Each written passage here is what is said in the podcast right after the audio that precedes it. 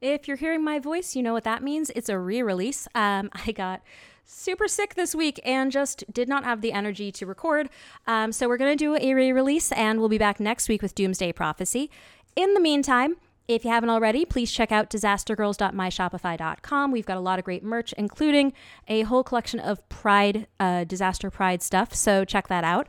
Um, I also created, because why not, a Cracker Barrel Has Fallen shirt, and all of the profits for that are going to the Sisters of Perpetual Indulgence. So uh, that's all available at disastergirls.myshopify.com. If you'd like to support the pod, but you don't want to spend any money, totally understandable. Um, please take a few seconds to write us a five star rating and review on your pod catcher of choice, or, you know, just tell your friends, tell your loved ones, tell people you don't like, tell people on the train about our podcast. Since we're an independent podcast, word of mouth is really critical for helping us grow. Um, so we appreciate your support. Thanks for listening, and we'll see y'all back next week for Doomsday Prophecy. This is a test of the emergency podcast system. Repeat, this is a test of the emergency podcast system. Disaster Girls is an unironic excavation of disaster movies with profiles as high as the tallest volcano and as low as the Marianas Trench. In order to ensure your safety and enjoyment, please remain calm and keep your ears locked on your hosts, myself, Jordan Crucchiola, And me, Amanda Smith. Hello, welcome back once again. As our producer Jason likes to say, every episode is someone's first episode. So perhaps welcome for the first time to the Disaster Girls podcast. It's a very special episode because it is I, Jordan Crucchiola, Me, Amanda Smith. and we have a guest joining us this week, Mika McKinnon. And Mika, I asked you just a moment ago what you do. And we decided to hold that information for the podcast. So, why don't you tell us what movie we're talking about today and how that applies to your area of interest?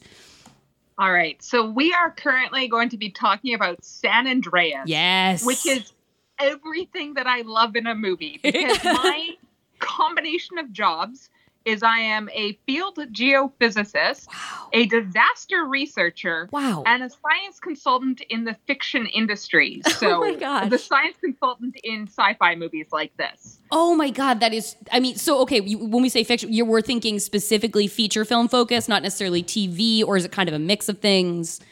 Uh, I have done movies, I've done TV, I've Oh. done books, I've done video games, I've done comics. If it is fiction, I will happily work on it to create more plausible plot lines. For extra bonus fun, I used to live in San Francisco and now I'm up in the Pacific Northwest. So this movie is Oh. everything for me. Mika, Mika, I before living in Los Angeles, I spent seven years in San Francisco, and I am a native of just south of Portland, Oregon, from a town called Canby. So our lives are parallel in that regard. perfection absolute perfection it's one of my earliest childhood memories is the loma prieta 1989 earthquake the very first televised earthquake Wow. That- i have like crayon drawings of kindergarten me trying to process sitting in the headlands watching the city burn so i've been waiting for this movie for a very long time Wow, that's that's an origin story. And yeah, I was gonna, yeah, I was gonna say this complete like I understand why we are here with you today in this moment and everything you just said about your job based on that core memory. I- honestly, that's the be that's the first 10 minutes of a movie in which Yes. you star where you have to warn everybody about a giant quake happening in the Pacific Northwest and no one believes you. It's it. Here's the thing. Here's what. Here's what this is. You somehow must be in the eventual movie that is made from the New Yorker story about the catastrophic earthquake that's going to hit the Pacific Northwest. When that subduction zone goes, you are the beginning of that movie. This origin story. And you, as the central character, Mika McKinnon, must be our vehicle through which we see that disaster movie play out. I've decided. and so oh, I'll write it. I actually uh, was working for FEMA on their catastrophic response plans, particularly with respect to the Cascadia Rising. Oh my gosh. That exact earthquake scenario. I wrote some of the plans for it, uh, which is again why I love this movie because I this is not a movie about The Rock. Like he's a side character who does things in helicopters and whatever. Yeah. The actual story is the story of Blake, Yeah. a cute brunette girl. You're who so wins right. Hard and saves lives Mhm. through knowledge of disasters. You're so Yeah. right. This is the perspective that we need from guests on the show. This is why we need to have people come on Yeah. and give us their points of view. Uh, You're absolutely right, though. This is this is Blake's story, 100. percent And again, as a proponent of Alexandra Daddario, I'm thrilled to hear that. And I didn't even have to elicit it. I didn't even No, have no, to plant she's that. the star of the movie, and the entire point of the mo- movie is learn disaster preparedness, and you get to live. oh, you're gonna be like a total jackass to the one person who knows what's going on. Guess you're gonna die. oh well. Yeah, I, she could have told him, "Don't cross the Golden Gate Bridge." Like that's that's I feel like just an entry, a rookie mistake right there. Oh no, you never cross a bridge. Don't cross a bridge after an earthquake, Just no. Right? No, no, no, no. Oh, the entire city is collapsing. is collapsing. Yeah. Well, and I, I will I will say just as for those, I mean, it's it's pretty obvious from a movie named San Andreas what this is about. Uh, if you have if you like disaster movies, I assume you know what the word San Andreas is in reference to, which is the big goddamn fault uh, that runs through California that we're all terrified of. And what happens in this movie is the the San Andreas fault, and I think maybe a new fault Oh God. a new fault maybe I- s- or so- faults combine and it Yeah. there is a mass slippage of tectonic plates in this movie causing a giant um earthquake to happen 30 epicenter 30 miles east of Los Angeles that then triggers a chain reaction of earthquakes that move up the San Andreas fault culminating in a couple of massive major catastrophic earthquakes that hit San Francisco and all the accompanying damage that goes with that. And our heroes are divorced couple the Rock and Carla Gugino and their daughter, obviously the star of the movie, Blake. Uh, she has gone up to San Francisco. She, I think, is about ready to start her first year of college. So that is how old she is. Because I had a lot of questions about. She is 29 not in this looking movie. like a freshman in college. she is 29 in that movie, being hit on by a man who's. A returning student. What was that? Was, she a returning student? I, I'm. That's what I've decided. No, I- I, I- mean, clearly you can go out and have some life experience and then go to college later on. Nobody says you have to go directly from high school to university. And Okay. if you've Fair. got all of this disaster knowledge, you've clearly gone off and done something. True. high She could have science. been an EMT. Yeah, we don't know actually how many disasters she has helped people through in Europe while backpacking. We we don't know. Yeah, we don't know where she has been and like the like China or or Vietnam helping them through disasters in movies, spin-off movies we have not yet had the privilege of Whenever seeing. there's a fault rupturing, she'll be there. Whenever there's a This volcano. is actually my biggest problem with this movie is actually that they stole the the fault line from the Pacific Northwest. They told Yes. stole the Cascadia zone and just shoved it into California because Okay. we prefer destroying LA. Please, please do. Please do elaborate more on that point so we understand sort of the fundamentals that are either on point or going askew in the movie San Andreas. What what do you mean by that? All right. So all of plate tectonics is these rigid yet flexible plates moving around the surface of our Earth at about the same rate your fingernails grow. So every time you get like a manicure, think you're that much closer to the next big earthquake. Wow.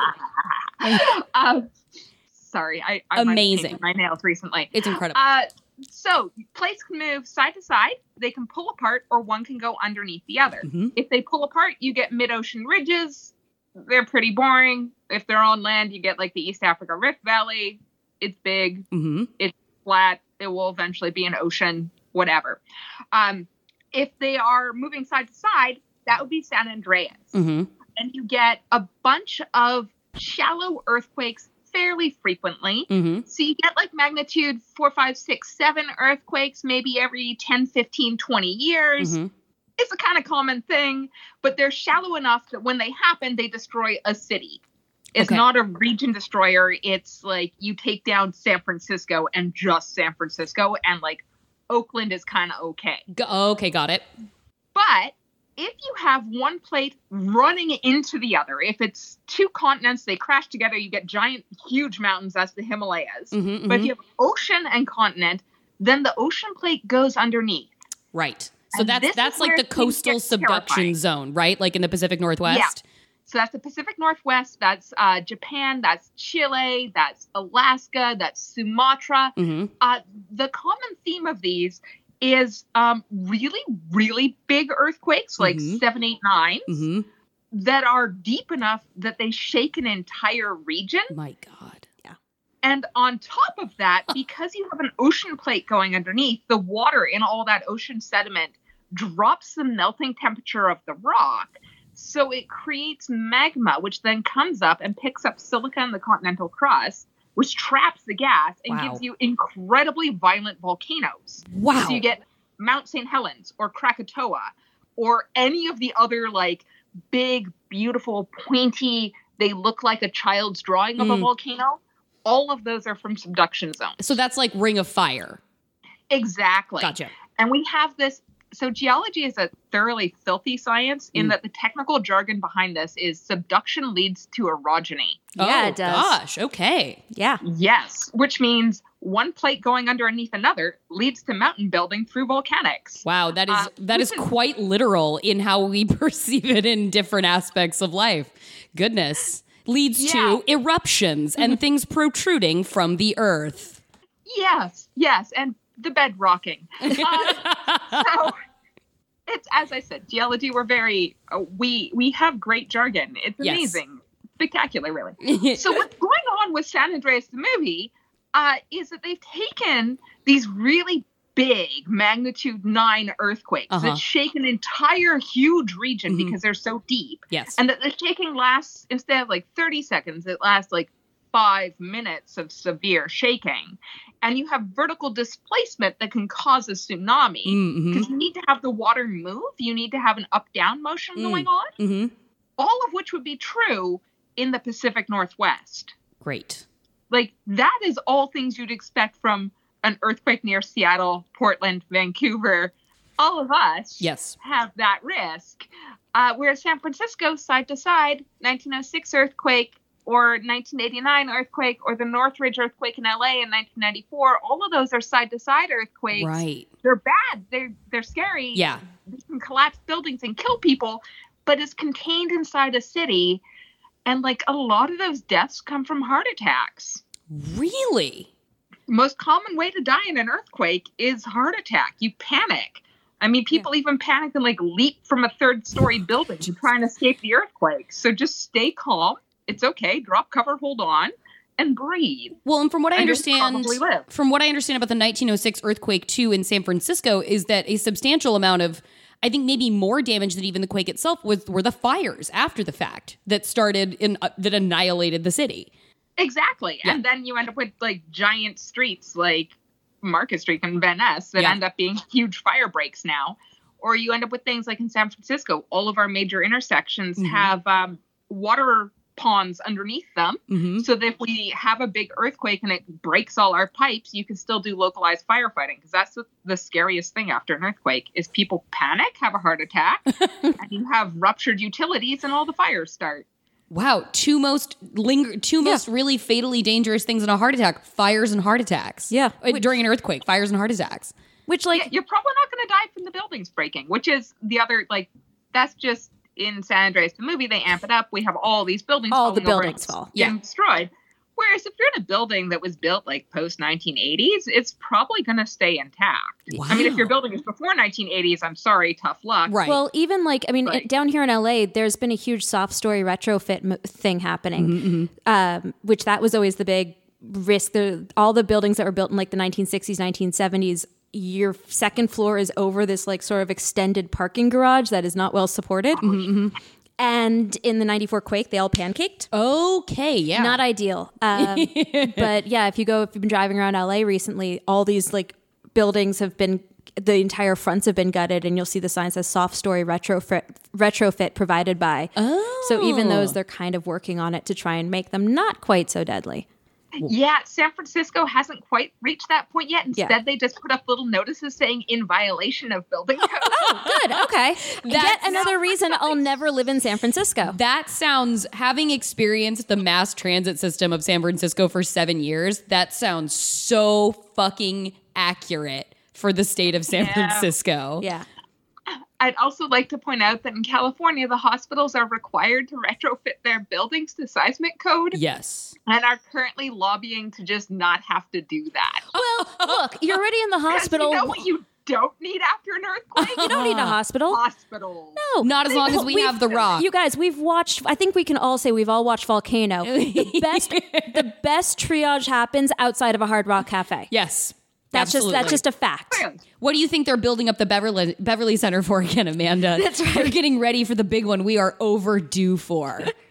I I will be going directly to in the event of an earthquake. Like my emergency plan is not to go to my parents' house. It's not to like shelter in place. It's to go to the Beverly Center. That's why I moved closer to it recently. It's because I'm just going to assume go to the Beverly Center um, because that's where all of the good triage will be happening, and that's where all the stray children will be. yeah, where who will we Well- need, need to take care of? Here's a really fun thing. I can get some pretty direct correlation on survival in major disasters and your sense of community. Mm-hmm. So Oh, if you really want to prepare for a disaster, like yes, you should have a kit, you should have a plan, get your first aid training, all of these things we know we should do, but we're lazy and broken sheep and don't have space to put them. 100%. Says you. You can throw a lot of parties and Oh. invite your neighbors, That and is- then you'll up your odds of survival by like 10%. Wow. This podcast just like elevated from being like a fun time for people to listen to to like an ext- critically useful information. And considering how much Amanda likes to remind people about the necessity of earthquake safety, Love talking about earthquake kits. yeah, like this is just this is such an intersection of Amanda Honest- of Amanda Smith. Well, hold on. Because the downside is is that it means I have to be social. And I'm not sure how I'm ready to deal with that. But I am now I'm like looking at my closet where my earthquake kit is and I'm like, You're useless to me. and then I look over to my fridge, I'm like, the beer in the fridge will be more useful. and that's a real point of conflict for me, honestly. So I am going to point out that San Andreas, the movie, did a really good job of emphasizing that having those personal connections and sense of community leads to survival, as we can see. You're right. in yes. the shitty boyfriend versus the new boyfriend. a- Right. yeah, and or in the ex-wife uh, running around with the friends and then them opening the door and falling to their death inside like the first two minutes. Terrible Susan deserved it. Kylie Exactly. No Minogue. community resilience there. I resent that this movie used Kylie Minogue for about one minute and then she was dead. I resent that we didn't get to watch her plunge to her death because she would have given us a great reaction shot. I Ioan Gruffudd plays the new man. Is that how you say his name? I could be Ian, could be Ion. what, uh, Ion. Yeah. I, I, I I thought it was Ian. I did not verify this. I did not fact check this. I apologize. Um, but he plays Carla Gugino's new man, and The Rock is her ex man. And the reason they are in the process of a divorce is because they were they've been unable to weather the marriage following the death of a child during they were on a vacation. The Rock took their daughter rafting, and she she was killed. I'm sorry. I just the I kept waiting for the reveal of how she died, expecting it to be something pretty simple, like she was in the ocean or something. The fact that it was white water rafting I mean, was such an be. unexpected. Why was it? Of course, Because look be. at the size of this man. I think when he gets off, of, he sees a fucking rock. When he gets off the helicopter after he rescues a girl who drove off the side of a cliff in the beginning of the movie, I'm pretty sure the chief of the fire department calls him Godzilla. Yeah. I think he says like, "What'd you get up to this time, Godzilla?" It's like I hope The Rock wrote that into the script, or he was like, "And here's the part where someone calls me Godzilla in this movie." So of course he's not just going to be like fly fishing with his kids. He's going to be taking them on action sports. It just was a lot. uh, It was just an unexpected thing. And there would me. also have to be something much more dramatic than just an undertow, which are extremely dangerous, to claim the child of the rock. Like it has True. to be an extreme circumstance where as he's finally grieving openly the death of their daughter with Carla Gugino in a touching moment, the moment when you know they're gonna get back together and you're like, this is the best. Um, she says to him, if you couldn't have saved her, no one could. And that is the realest thing. If the if the rock, if your fire and rescue father the rock couldn't do it, literally God himself could not have reached down and intervened to save you. And it had to be something. It could not have been an undertow because an undertow is really easily defeated with true. the most basic emergency response knowledge, which is don't try and fight it, just swim sideways. There- That's it. maybe- That's how you defeat an undertow. Swim sideways. Okay. Done. Great. if daughter number two knows this, then like Yep. Maybe Blake became the a survivalist. child had to know like basic emergency preparedness. Yeah, maybe maybe he leaned hard in harder into Yeah. emergency preparedness after he lost the one when he was like Blake, you're going to know about rotary phones. Yeah. In the event we lose phone lines, you're going to know about all of these safety and survival things. You're gonna know how to remove a piece of glass from a man's thigh, and that if he keeps it in his thigh, it'll shred his muscles more. Like I would have just been like, "Dude, keep it." I don't know. What are we doing with that? one of one of the best parts in this movie is when like Blake's like we need to get to this point of higher. Well, first of all, let's say that like the the boy she the guy she meets who is handsome is interviewing for a job at her stepdad stepdad's architecture firm, soon to be stepdad. Um, and he has his little brother with him. They're both very charming and British. And his little brother is a very precocious traveler, and he basically has his Rick Steves guide that's got their whole whole trip wired out end to end. It seems like in the Bay Area. And he tells them, he's like, we've got to get to the high ground. Nob Hill is the highest point in the city. And that is inaccurate. Twin Peaks is the highest point in San Francisco. Yeah. That was and it was like a useless thing to have be inaccurate. Yeah. It could have been like it's the highest point we can reach quickly. Exactly. It's the nearest hilltop. It would have made, But it hey, would have been totally accurate to say the closest highest point is Nob Hill because that was, in fact, from where they were allegedly around North Beach, Chinatown, that would have been the highest point to get to. They didn't even have to call it the highest point in the city. Yeah, those are the things that always annoy me. Are the ones where you're like, okay, so you could have made this accurate with like Yes. one tiny tweak. Yes. But I mean, overall, I will roll with anything this movie has to give me because it has so much good disaster preparedness advice. Where if you watch this movie and then you experience an earthquake, Mhm. you will probably survive. Except it has one tip that would kill you. Oh, And that pisses me off. we need to know what this tip is. Yeah. So when The Rock reaches San Francisco and they decide to huddle near Candlestick Park, pardon me, it's AT and T. Yeah, Right. Yes, AT&T Park, Yeah. It was Candlestick when I was a kid. Is Candlestick forever? Yes. Uh, Recom Park, whatever it is now. and he decides to list the Triangle of Life myth. Okay. Yeah. This is a thing where they're like, oh, if a building collapses, you want to be where all the like the things lean against each other, so there's a tiny little triangle of survival. I don't, I don't even know what it's supposed to mean because like it doesn't make sense from how buildings collapse. right, Like right. it just doesn't. You don't end up with triangular spaces underneath. Just look at any pile of rubble. Any pile of rubble. Jenga. Like just just screw up a game of Jenga and see how the blocks fall. Do Yeah. see little triangle hi- hiding places? No. Congratulations. There's your lack of triangle of life. Like play pickup sticks. Um anything. I don't care what. Just play anything where things fall down. Right. So there's that problem. Okay. Then you've got the problem of okay, so we've really been working on our building codes hmm like 1989 Loma Prieta was a big deal. And we figured out how buildings break since then. And Right. yes, we're constantly iterating still, and we're figuring out new things with high rises. And every time we have a really big earthquake, we figure it out better. But if you want to look at all the places in the world that have the best technology to monitor it, the most in depth investigations, the highest level of modeling, Uh huh. and the most money to do something about it, look at Silicon Valley. True.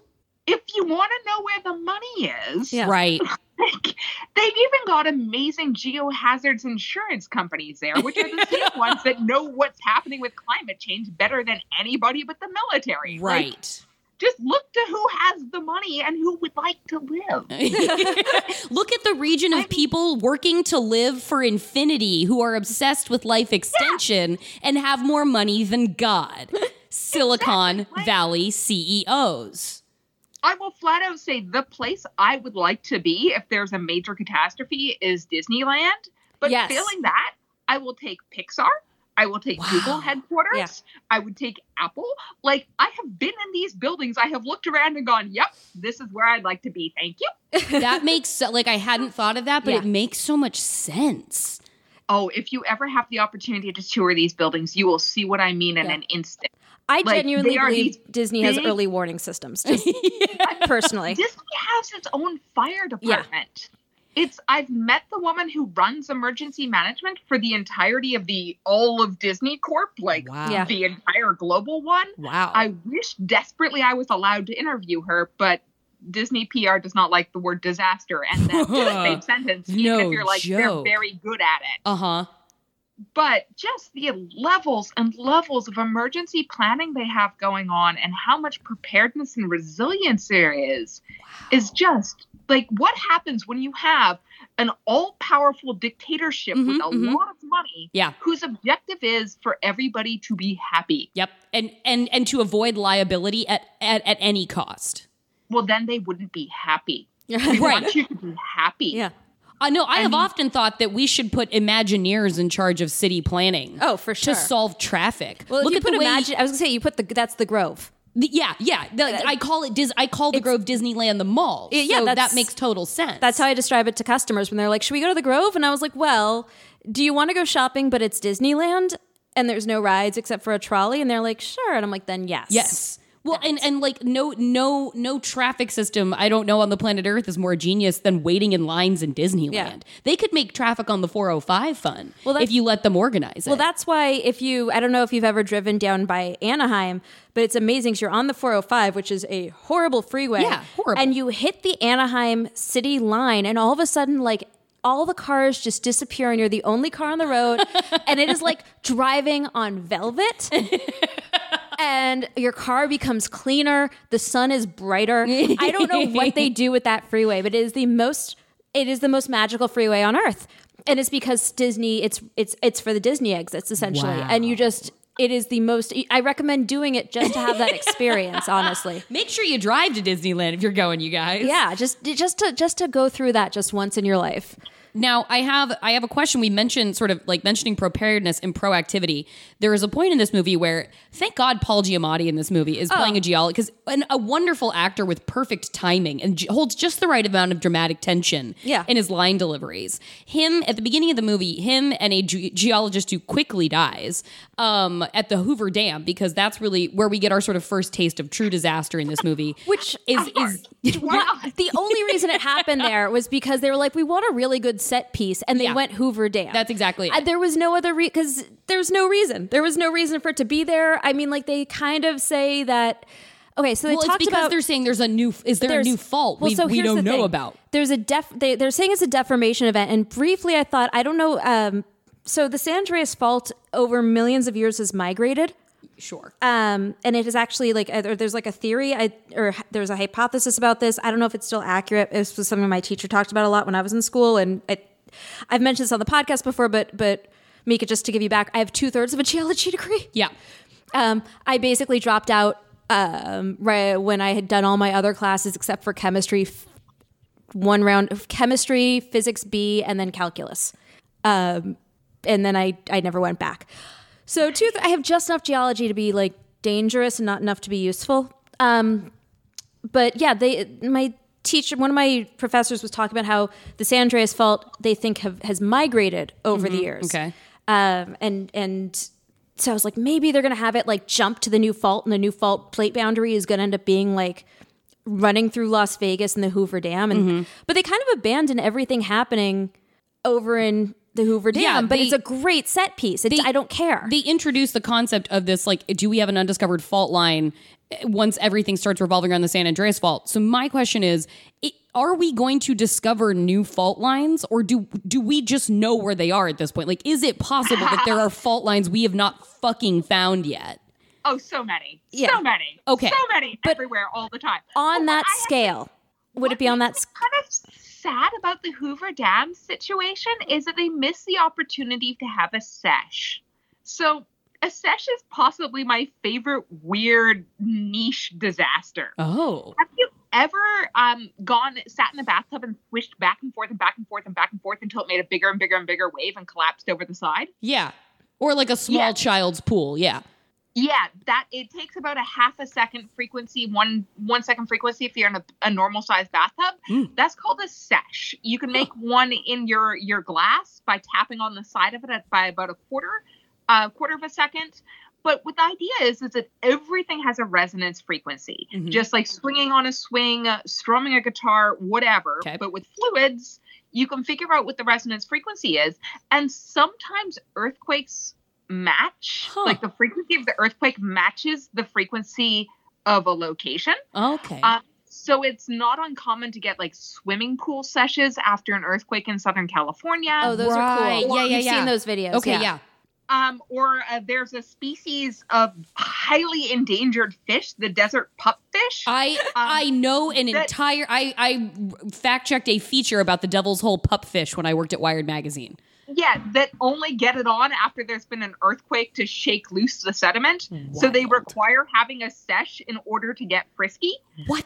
Um, or that the uh, 1960s Alaska earthquake, although it created a tsunami that was local, it was it was a small tsunami by the time it got down to like Portland and all of that. But when it reached Hawaii, it was the exact right frequency that it resonated inside Hilo Bay, Hawaii, and created a bigger and bigger and bigger and bigger and bigger wave. Whoa. And like it like it lured out the school children to look at the water pulled back from the ocean floor, then came and killed them all. It's a horrible story Whoa. Um, there's these like seriously terrifying photos of all the parking meters bent down so they're parallel with the ground. But they could have done a seiche inside the Hoover Dam, what? and they could wow. have had like a little miniature tsunami contained inside the dam, set off by that first earthquake. that would Oh, that would've Just been not to great. do it. That is a hell of a missed opportunity. Yeah. It really is, Yeah. particularly because with dams, you have a choice of how you're going to engineer them. Oh. Either you can engineer them to withstand earthquakes so they don't crack and crumble, Mm. or you can engineer them to withstand overtopping. And for the most part, in all of these highly seismically active areas like California, Mhm. we designed them so they can withstand shaking, Yeah. so it wouldn't actually crumble. But if it sets off a seiche, or it sets off a landslide and the falling rocks into the water set off a seiche, Yeah. then you have that overtopping water and then it collapses. So you have that we're safe, we're safe, we're safe. Oh, everything is terrible. Wow. You're And they missed that. Well, and uh, that would have. I, I feel like the the reason I, I feel the loss of this now acutely is because one of my favorite things about San Andreas is that to me it is a perfect disaster movie in that the disasters are constant but different. Like we start out with the Vegas, we start out with the the Hoover Dam collapse, then we go to the Los Angeles earthquake, then we go to the big San Francisco earthquake, then the bigger San Francisco earthquake, then the tsunami, and it just keeps being a new disaster the entire time. And we could have had a totally different disaster look had they taken advantage of this. Yeah, we could have had Paul Giamatti running away from water, which would have been really great. Like watching Paul Giamatti yell "It's a seiche" and then like waving his arms and running off the uh, the edge would have been really fun. You're so right. He could have yelled that and then explained it to Archie Panjabi Panjabi later. And Yeah. that could have been a great teachable moment. I, I have to say, I love so much how Caltech somehow features almost in this movie like sponcon. Like, Yeah. there's that part where they're like deciding that they're gonna we have to let everybody know, like the LA quake is hit. The Caltech geologist team is like, we've got to let the world know, but all of our communications abilities are down or something. So they're gonna hack into like a TV network to broadcast their message about you gotta prepare San Francisco. And Paul Giamatti, like Archie Panjabi, the the reporter eh, or documentarian, is like, "How can you know? Like, can we do that?" And he just looks at her and goes, "This is Caltech." It's like, wait, did we get university funding from this movie for San Andreas? Caltech is actually Wayne Corp. Not many people know this about Caltech. For I mean- extra bonus irony on this, some of the science consultants that were that talked on this movie were not from Caltech. like that had to be so insulting. There's even a moment where they zoom in on a room placard that just says like 103 because there's a Caltech insignia on it. It's not there's nothing special about what that room says other than we're just like this Caltech baby. Where they teach intro to geology classes, apparently, because he's just in the beginning when, when we meet Paul Giamatti, he's explaining like the largest earthquakes that ever occurred. Yes. So intro to Caltech at, at uh, intro to geology at Caltech. And and I would also like to point out we said they were all geologists, but if they're doing earthquake work, they're geophysicists. True, he is a you know? geophysicist. Geophysicist. He is a Like me. geophysicist. yes, you're right. You, yeah, you would know better than anyone. Yeah, Paul Giamatti. Nobody knows what geophysicist is. It's very sad and tragic. Well, in disaster, we know that disaster movies prize geologists over any other. Yeah, what we found is that geologists in disaster movies can do any number of things that no geologist should be able to do. Right. Like it, we we watched Airplane versus Volcano, Mm-hmm. which you can skip it. um, and in it, the geologist hacks the seat back phone to turn it into a radio. Yeah. Did you do you know? I would like to point out that is a geophysics skill. Is that it? Is that really a thing Yes. geophysics physicists can do? Allow me to tell you what a geophysicist is because I am bitter and angry We about clearly Yes, need to know, and clearly so do many Also, screenwriters. I'm kind of angry now that none of my friends who are geophysicists have told me they can do these things. I didn't know that Yeah, no, geophysicists were built- magicians. I have built a missile guidance system out of an Xbox for homework. Oh my god, this was an origin story, and we it's being more and more confirmed all the time. Oh my god. So, what a geophysicist is is like a mix of James Bond villain and MacGyver. Wow. it's the whole purpose is you want to figure out what's underneath the ground without touching it. Right. which Okay. sounds a little bit like an annoying older sibling. but what that looks like in practice is you put out all of these sensors, and it can be a three dimensional microphone, a geophone. Uh, it can be metal pegs. It can be whatever. Yeah. And then you do something to provoke the planet. So Right. you can Which sounds Um, like the premise for a disaster movie. We provoked the planet. Exactly you push a big red button and you set off dynamite and there's a huge explosion. Yeah. You push a big red button and it zaps 2400 volts of electricity into the earth. Whatever. yeah. You do something to create a signal. That signal goes through the earth, it comes back up at your various little reception points, and you go, Oh, look, it changed. I wonder what was different. Uh huh. Uh huh. But because you're doing this all outdoors with extremely accurate, high precision, fragile equipment, it all breaks. All the time. like there's rain, there's bears. Like the number of times Yeah. bears have eaten parts of my equipment is just I, This I suddenly- cannot even list them all. This suddenly I have- confirms the gripe in Stonados of the scientists with the cheap government property that they're using. Apparently, it does shit just breaks when you're out there. oh, all the time. Okay. All time. All It's right. constantly breaking, and you have to constantly repair it with whatever you have in your pockets. And you can pull like the Terry Pratchett witches thing of having like really cool shit in your pockets. Yeah, yeah, yeah. But I mean, you're sitting there trying to diagnose why your generator doesn't work, and you've got like a roll of electrical tape and a light bulb, and you're like, "Well, guess I'm gonna build a voltmeter out of this." I wonder, can I pull my bobby pins out and do it? Like, so you're always trying to like glue together all these things that should not work Uh-huh, uh-huh, uh-huh. at all yeah. in order to rebuild your equipment or to work around because you're going like every day you're down is a half million dollars. Oh well, I mean it's already broken. What's going to happen? It's going to get broken worse. Who cares? Right, Like, right, right, right. Like we have nothing I to need to do lose. to make this work? yeah. So you come up with all sorts of terrible, horrible things you should never be able to do. Like, oh well, I have a handheld radio that I desperately need to be able to call the radio pickup, but I need a radio source to be able to send down a signal so I can measure how thick this glacier is. Eh, the helicopter's gonna come looking for me eventually. Wow. I mean, what what I'm learning from this is that Blake is truly a superhero. Yeah. Blake in San Andreas is truly a superhero. We just didn't. Perhaps my greatest regret now of San Andreas is that we didn't get enough opportunities to see her hacking survival situations for us to Oh, see the extent of her survival knowledge. Yeah.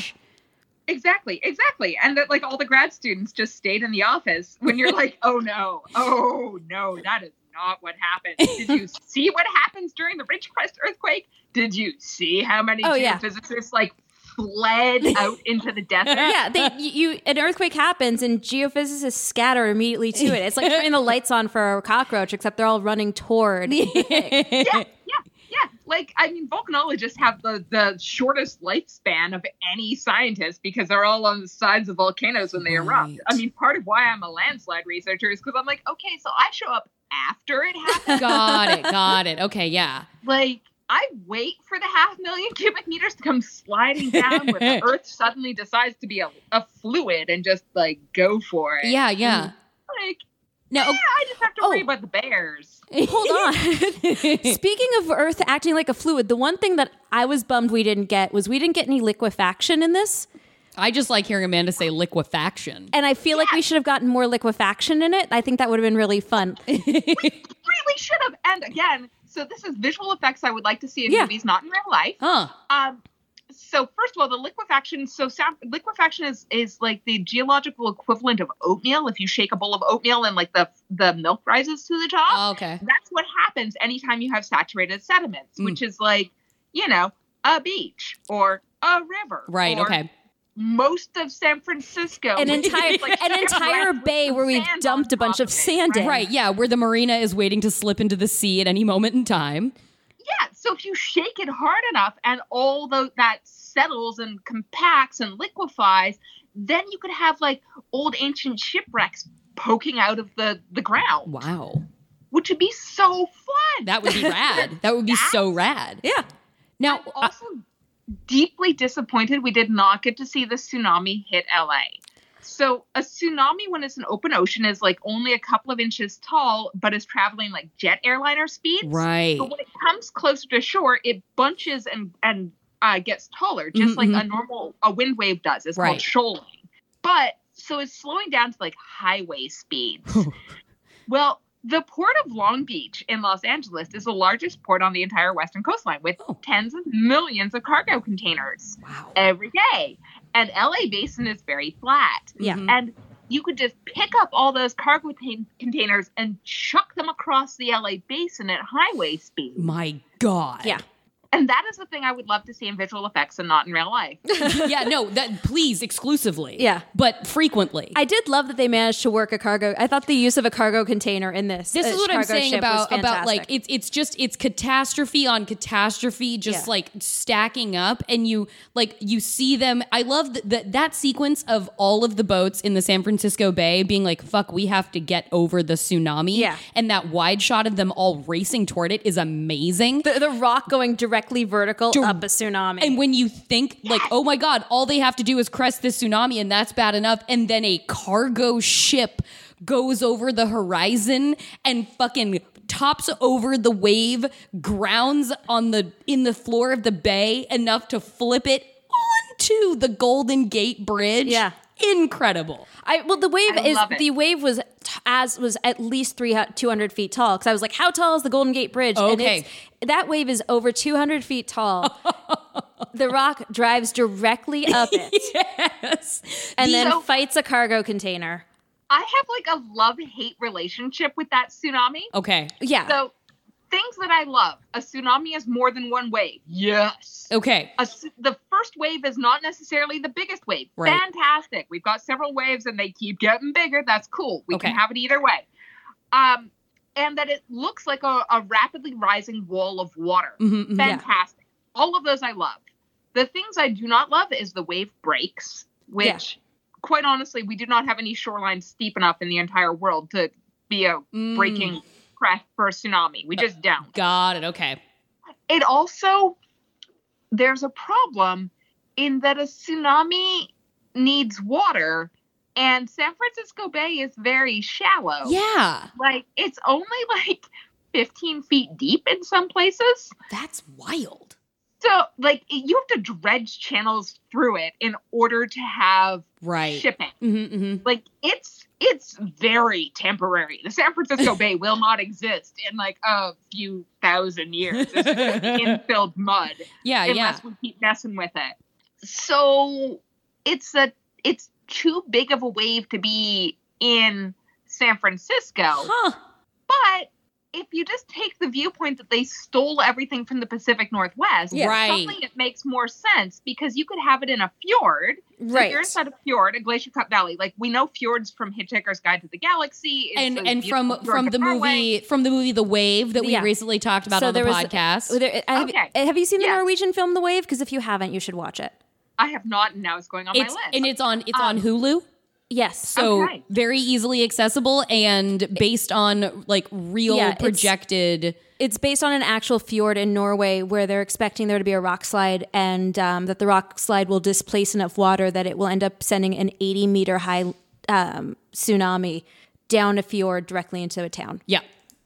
Oh, Yeah. So there's some real life scenarios that directly mimics, um, like the Vajont Dam in Italy Okay. that broke and then just destroyed the whole town.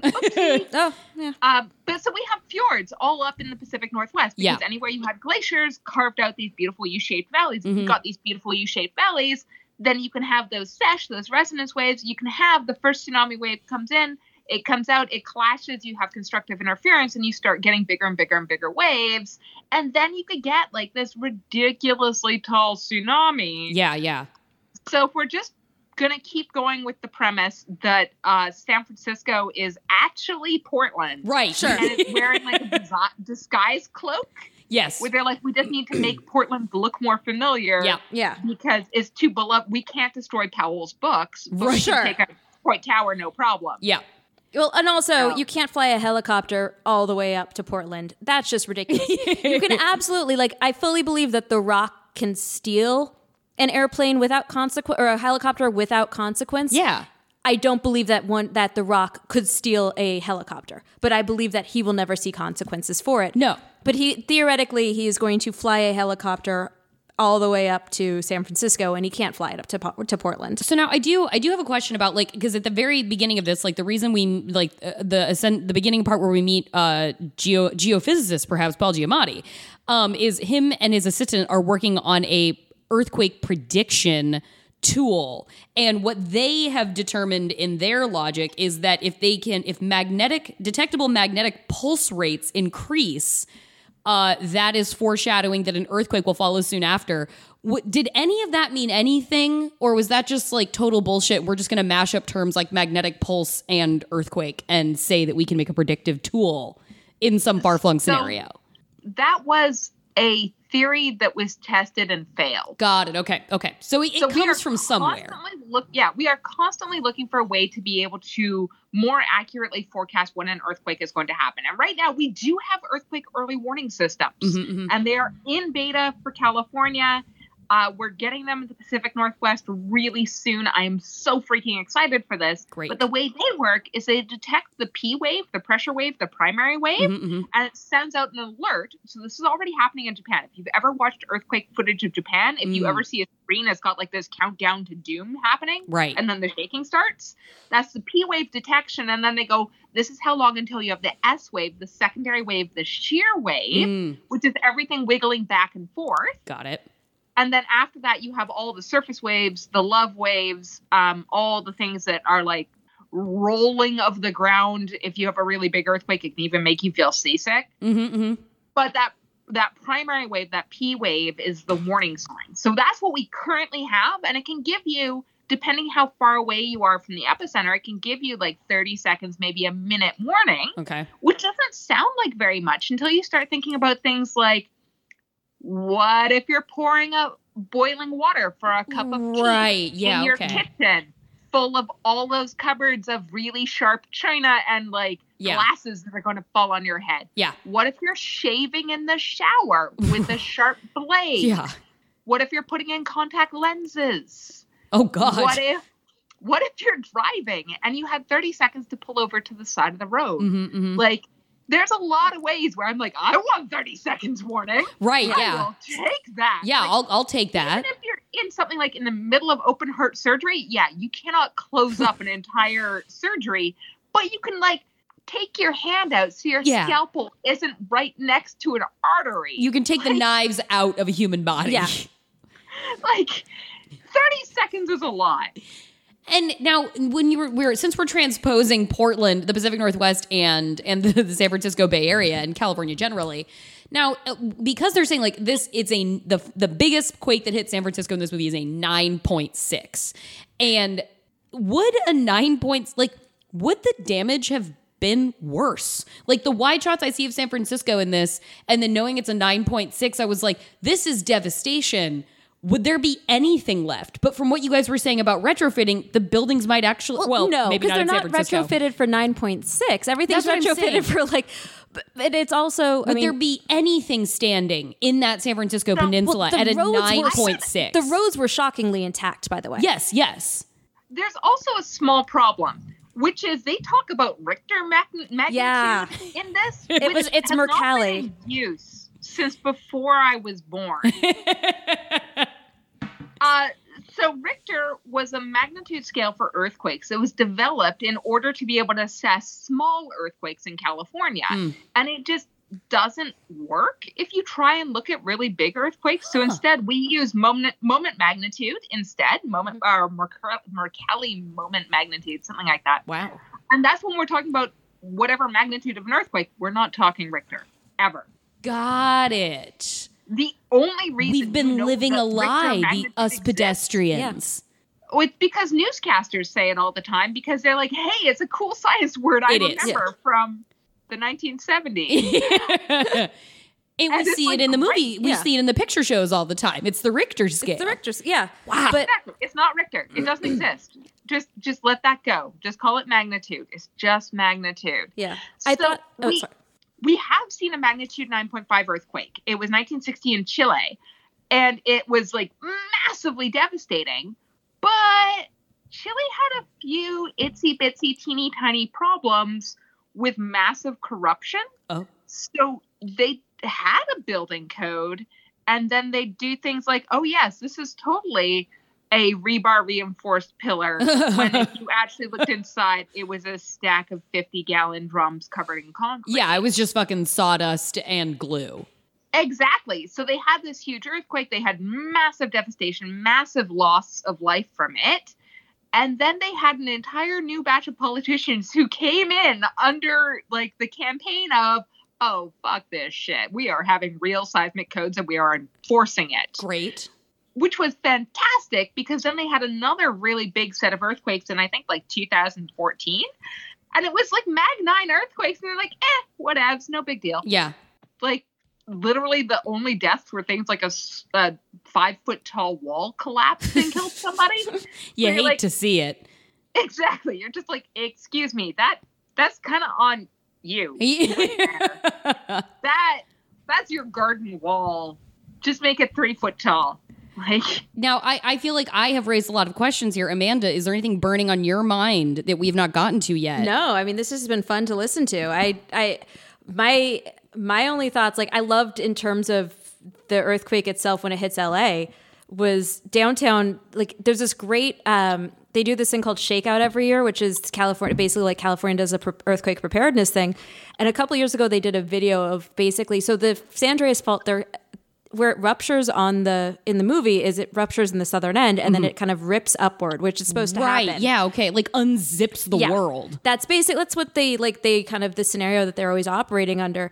And if you watch it go through the LA basin, it just is increasingly horrifying because the LA basin basically like works like a bathtub. It, goo. it, it's it's chaos. it works like a bathtub, and what ends up happening? So the entire LA basin is just like filled with basically loose sand. Uh huh. And then um, Now, are you referring right now to the wide shot where we see like all of LA and it's kind of okay, and it's panning kind of over the city toward downtown? Okay, But and then and downtown in particular, Yeah. like that whole area is so screwed. um, more so than other areas. Like some, it was like certain areas are going to have be more strongly affected than others, even though they're not necessarily closer to the fault because of what the rock or the the underlying ground is. Yeah. and the basically the earthquake waves are going to bounce off of the mountains, ricochet back. oh god, Yeah.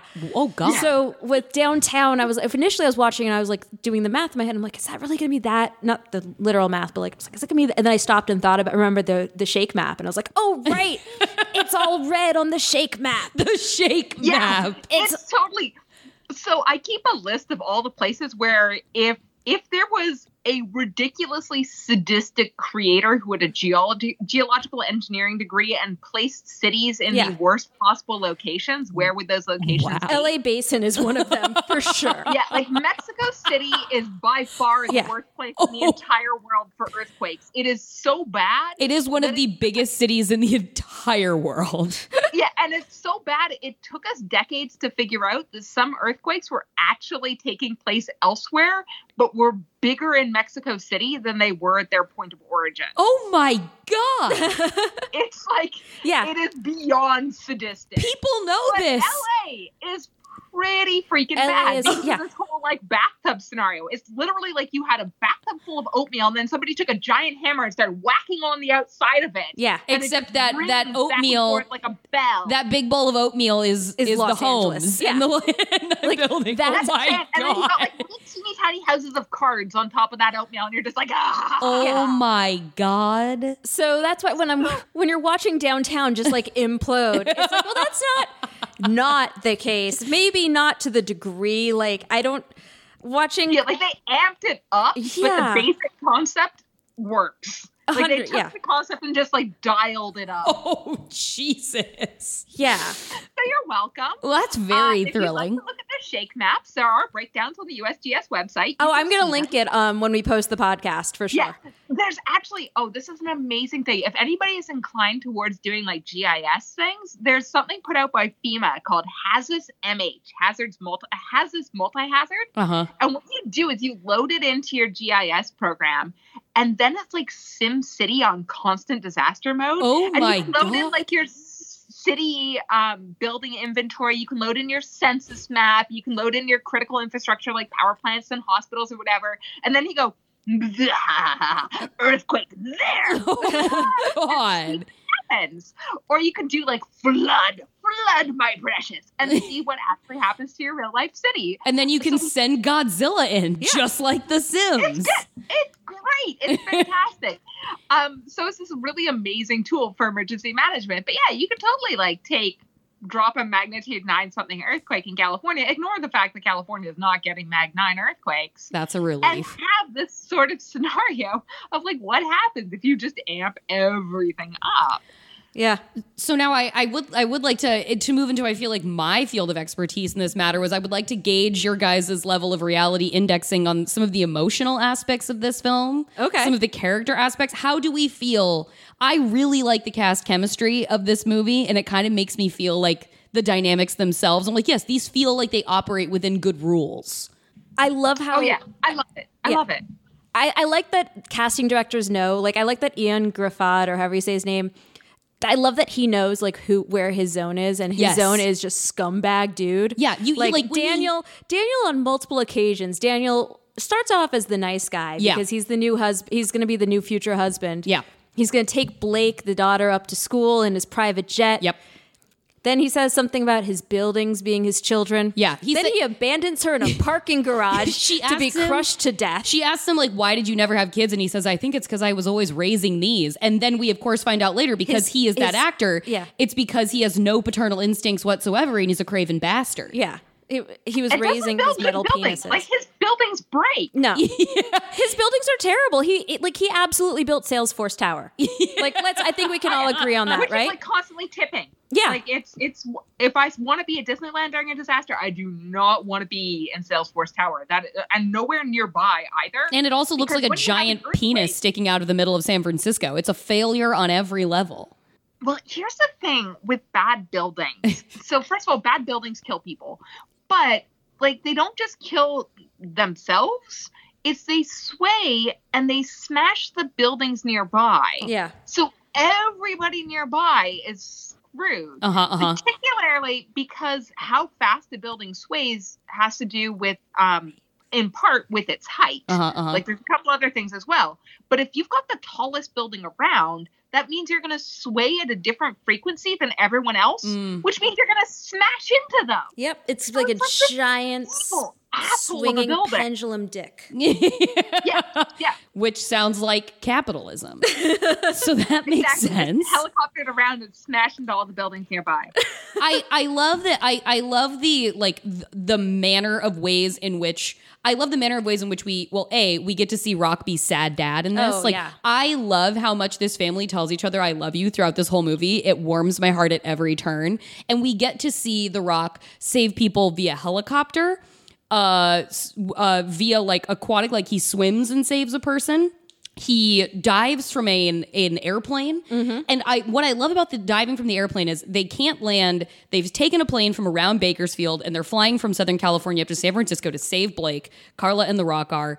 And they have no place to put this plane down in or near the city. So he, he- yeah the rock's like fuck it we're gonna skydive out of this thing and for some reason into at&t park yeah. So that's where you would hey, sky. it's flat, clear ground. You're right. I mean, what I love about that is that in order to hit the point where the highway doesn't work, you have to very temporarily put a hold on physics. and and so you can't get a crevasse like that from an earthquake. You can't get like a gaping pit into yeah, the ground. the San Andreas Because, Fault like- opens up and splits the world into a gap that's like a hundred feet across. so they not only they screw up physics, they also that's not like I I paused. And I was like, where are they? Because I've done.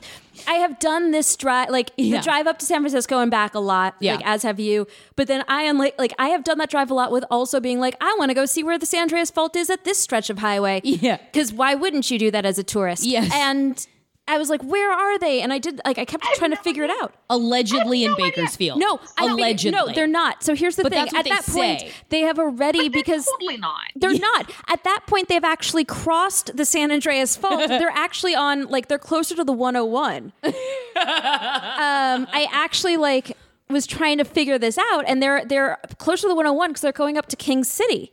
Okay. and that's on the 101. So they the San Andreas Fault in this movie, as far as I can tell. In this one little stretch, runs east west. That's what I was wondering. I think it runs east west. I think you're right about that.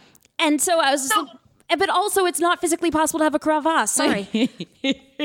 So this is we need to have like a quick detour into the physics of faults. Okay. So, a fault, like when we have these big named faults, like the San Andreas Fault, Mm-hmm. We're talking about both like an individual, like little line Yeah, where okay. the plate tectonics are meeting, but we're also talking about a fault zone. So like this entire area that's kind of crumpled. Like Got if you it. took Silly Putty and you stretched it, it has all those little lines on it. So you're gonna have a whole bunch of little teeny tiny faults. Mm-mm-mm. And if you've got enough of them, and you have like the North American plate and you have the Pacific plate, and those two are like big, huge, solid things, and they're grinding against each other, yeah, you're going to have a lot of tears. And sometimes maybe some of them are going to go east west. There is like a pretty big east west fault, vaguely, it's south of Bakersfield. Okay.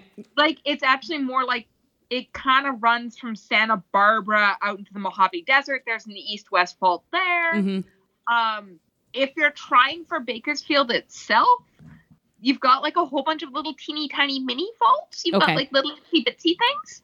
But I mean, with all faults, you need friction. Yeah. That's, Yeah. That's how you get earthquakes, is they get locked and the friction builds up, and then the friction is so much it overcomes and it breaks the rock, and Uh-huh. the rock moves. Rock the physical geology thing, not the actor. Yeah. Yeah. Um, He's ever gonna break under stress and friction nope.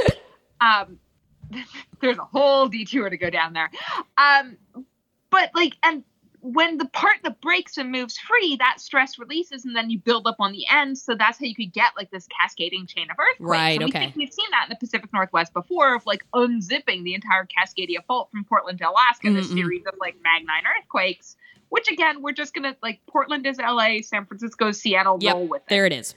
like but like so if you've got friction that needs to be touching each other and if there's pulled apart there is no friction Yeah. Right. Like offset Like- seemed possible, but it, it would be offset. it would but be not, offs- Yeah, so but offset would happen. ripping a- Yeah. a in scene. which case we're suddenly at like we're starting to get so when i talked before about you can have plates move side to side you can have them crash together which Yeah. we've already decided these are earthquakes from crashing together that Yeah. are being like placed on somewhere that has side to side except for that one moment Yeah. where suddenly we're at like a mid-ocean ridge and the plates are pulling apart and you have Mhm. like new earth coming up from the center and if we're going to do that then i want some black smoker vents Oh yeah. Right. Right. Yeah, Like- give us like, give us I some flood magma. basalt. yeah. I want like pillow basalt and like weird ass extremophiles in there and like toxic gases. So wait, so And wait, just for I'll be confused, but you know what? Screw it. We can have a brand new ocean forming at Bakersfield Field in the Mojave So- Desert. Like that could have been a thing. It could have just been Salton Sea ripping entirely northward to create a new plate. That would have been badass, actually. that sounds fucking ama- amazing. yeah. Oh, Hold on, just for missed opportunities. for point of reference about where they are, um, and this I remember there was something about it that I was like yelling at the TV. So they, I think, from where I figured out where they were, they're on the 101, like northwest of Parkfield, Mika. So Parkfield is where the San Andreas Fault runs through, and Parkfield is has their their like tourist trappy thing is that they're the earthquake capital of the world Oh, okay. Because they have really regular earthquakes that can be like the, they're they're heavily monitored. Yeah. Yeah. Yeah. So just for point of reference, that's where the San they're northeast of Park or northwest of Parkfield, Okay.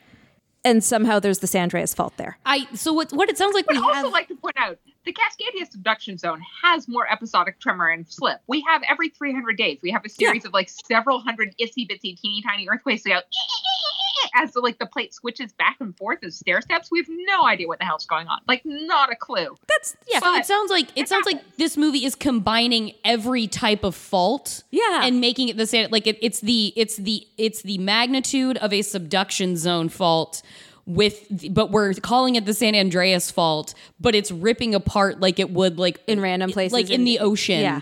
it Yeah. seems like we're doing all the faults at one time yeah. okay Exactly. just making Exactly. sure We're just we're doing an entire plate like plate tectonic lesson over the course of Which really the wrong location. plays into plays into one of the best parts of this movie, which is maybe one of the best parts in any disaster movie ever. When documentarian Ar- Archie Panjabi says to uh, Paul Giamatti, she's like, "Who do we call about this?" Is like to tell people about disaster. Paul Giamatti takes a beat to pause, and in that Yeah. Paul Giamatti way, just goes, "Everyone." It's like, yes, we call everyone. I wanted him to remove his glasses in a dramatic fashion in that moment.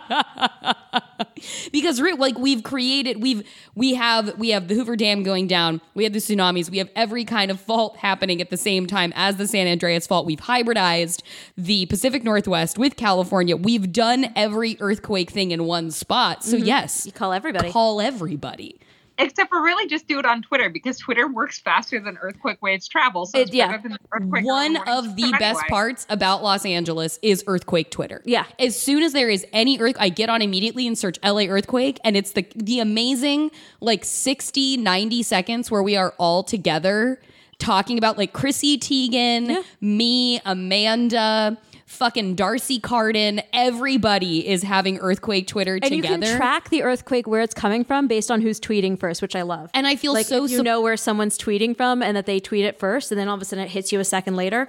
I love that. this this actually reminds me of what you said about like the safest thing is community. The Mm-hmm. last time we had one that was kind of jarring. It was a very acute, like one of those ones where it feels like my house got punched by a giant. So that's the P wave, is that first earthquake. punch. That Well, no, Ridgecrest crest did not feel like that, that. felt that felt like I was on waves. Yeah. I got I got motion Ridgecrest- sick from that. Every, yeah, we all at Ridgecrest. Almost everybody out here in LA. So like from Palmdale to here is such a lot, or from China Lake to here is such a big distance that we really just got these like weird rolling surface waves. yeah, it was really it was really like being in a Yeah. boat. I, I yeah, I, I Oh, the love waves. Yeah. The love waves are mechanically speaking exactly the same as wave Yeah. orbitals of, of ocean waves. they move in circles, And that's what it felt like. Yeah, yeah, that's why we all felt that. and it's the there's really kind of sharp one we had recently. It was one of those ones where it was just a quick jolt where you're it, you're you, it's so fast and it's so sharp. It's like that couldn't have been an earthquake, but then you realize it couldn't have been anything else.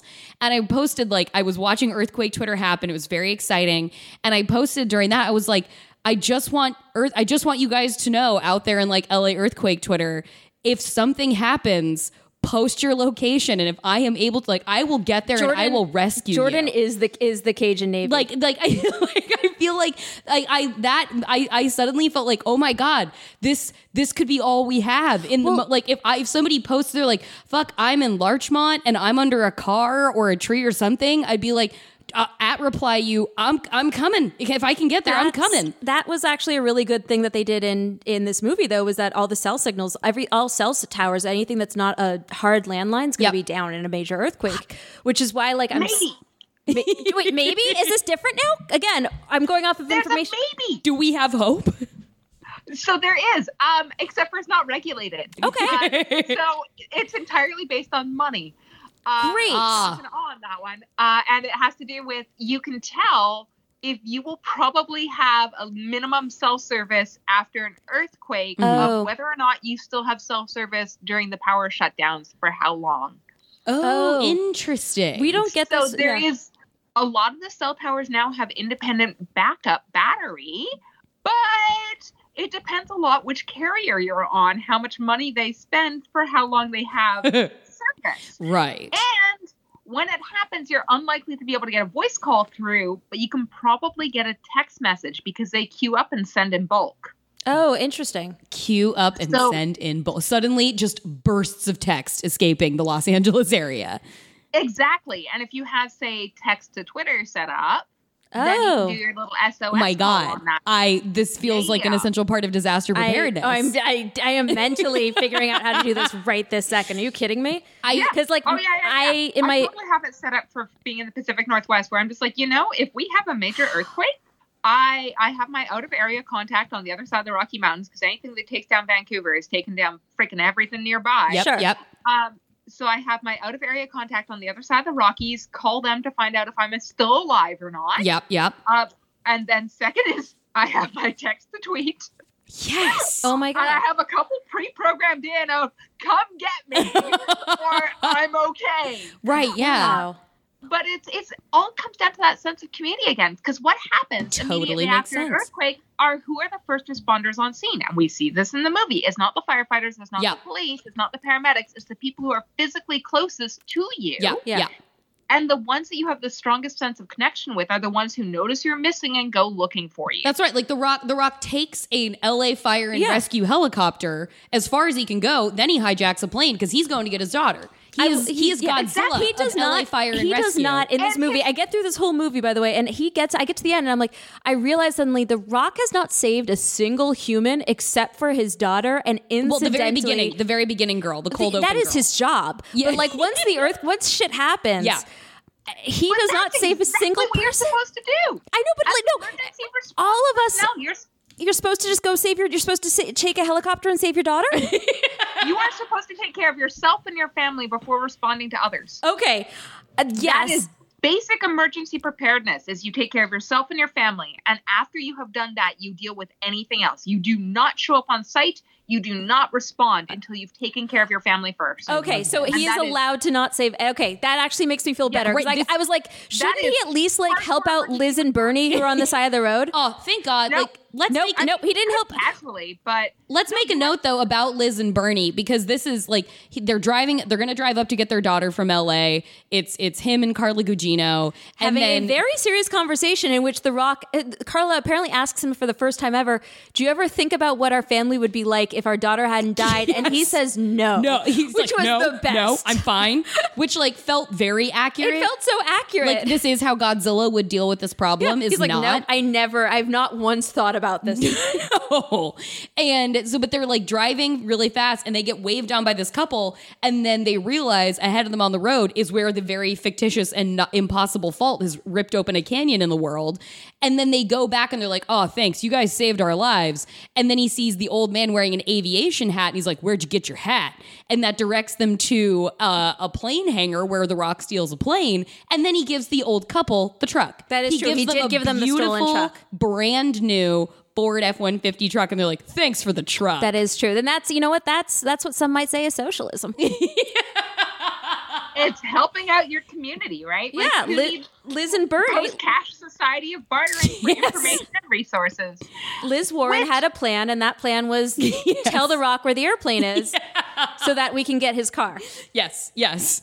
I I I do like I, like once I just as a broad strokes there once the first quake hits LA I mean hits San Francisco Alex Daddario is trapped under a garage where her shitty future stepdad leaves her and then she is rescued by the charming uh, British man she met in the lobby of this building he's about to apply for a job for with her future stepdad's architecture firm and well they end up becoming companions throughout the movie the British guy and his little brother who is Ollie. a great disaster boy Love the Ollie is not a terrible child. No. Loved Ollie. Loved was Ollie. Super on board for Ollie.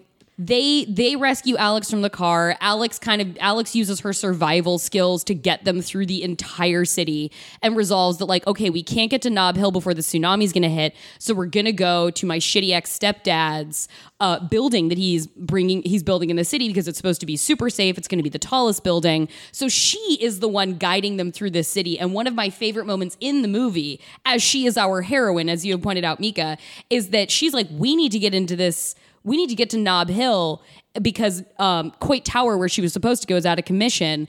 And the British guy like looks out at the vast expanse of devastation and is like, hmm, I don't know for no uh, specific reason. because he's like everyone else is going in the Oh, yeah, opposite he's like- direction. Maybe we shouldn't go in this the, in like the other direction And- if everyone's going in one way. an amazing moment. The little boy is like, Did you know about the rotary phone? Did you know about this XYZ survival thing? Yeah. And he's basically like, Stop mansplaining to this girl who saved our life several times. We should follow her.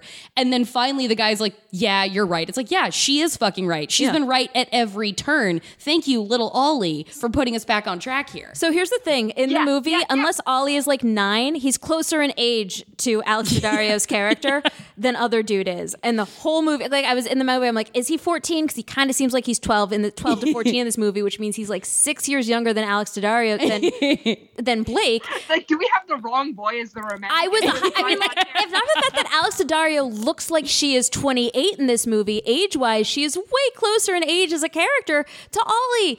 Ben has, or whatever his name is, had to get through six or eight years. He had to Of- get through yeah. eight years of architecture school. Yeah. He is minimum 26 in this movie, and she is 18. Well, and because Ollie says at one point, he's like, I can't wait to be 20 when she gives, like, when she gives little Ollie her phone number to give to her brother because Yeah. she's setting up shop in the Bay Area. She's going to go here for school. This guy's applying for a job here. She's like, I am staking this man out because. I'm going to be in the region. Well, sh- he gets the little precocious boy gets the phone number for his brother, and he's like, Oh, I can't wait to be 20. Kind of implying to me that Blake was like 19, between 19 and 21. Yeah. I was like, Oh, yeah, okay, she is like, she is like undergrad aged. I just, yeah, I, I the whole time I was like, but she's closer. Like she just happens to also look eh, like a 28 year old because she's Alex Daddario, and she's basically what happens when The Rock and Carla G- Gugino's Yeah, she's- genetics combine. They're just like, uh, Yeah, a preternaturally beautiful survivalist. Thank God. I mean, and I love I it's like her with her particular um her eyes that are very uh crystalline blue and large. her, her she, giant eye eye eyes. she could not be a better disaster movie heroine because you read every imminent catastrophe on her face as she's doing the stare at something before you see it and Yeah. you're like, "Oh, this must be really bad because her eyes are the size of like charger plates at a wedding." Which just really adds to the like amping up the adrenaline for me throughout the process of watching. Yeah. So I, I actually have tracked how young you can be an architect at because at one point in time I had a physics instructor who told me I didn't know enough math to be a physicist, so I should go and be an architect. And Oh, I'm like, God. do you understand how much math there is in architecture? Absolutely. Yeah, like that's love not that's not a reassuring Uh-uh, statement. no. honestly. no, it was. It, I take great pleasure in the fact that he now attempts to curry my favor. Uh.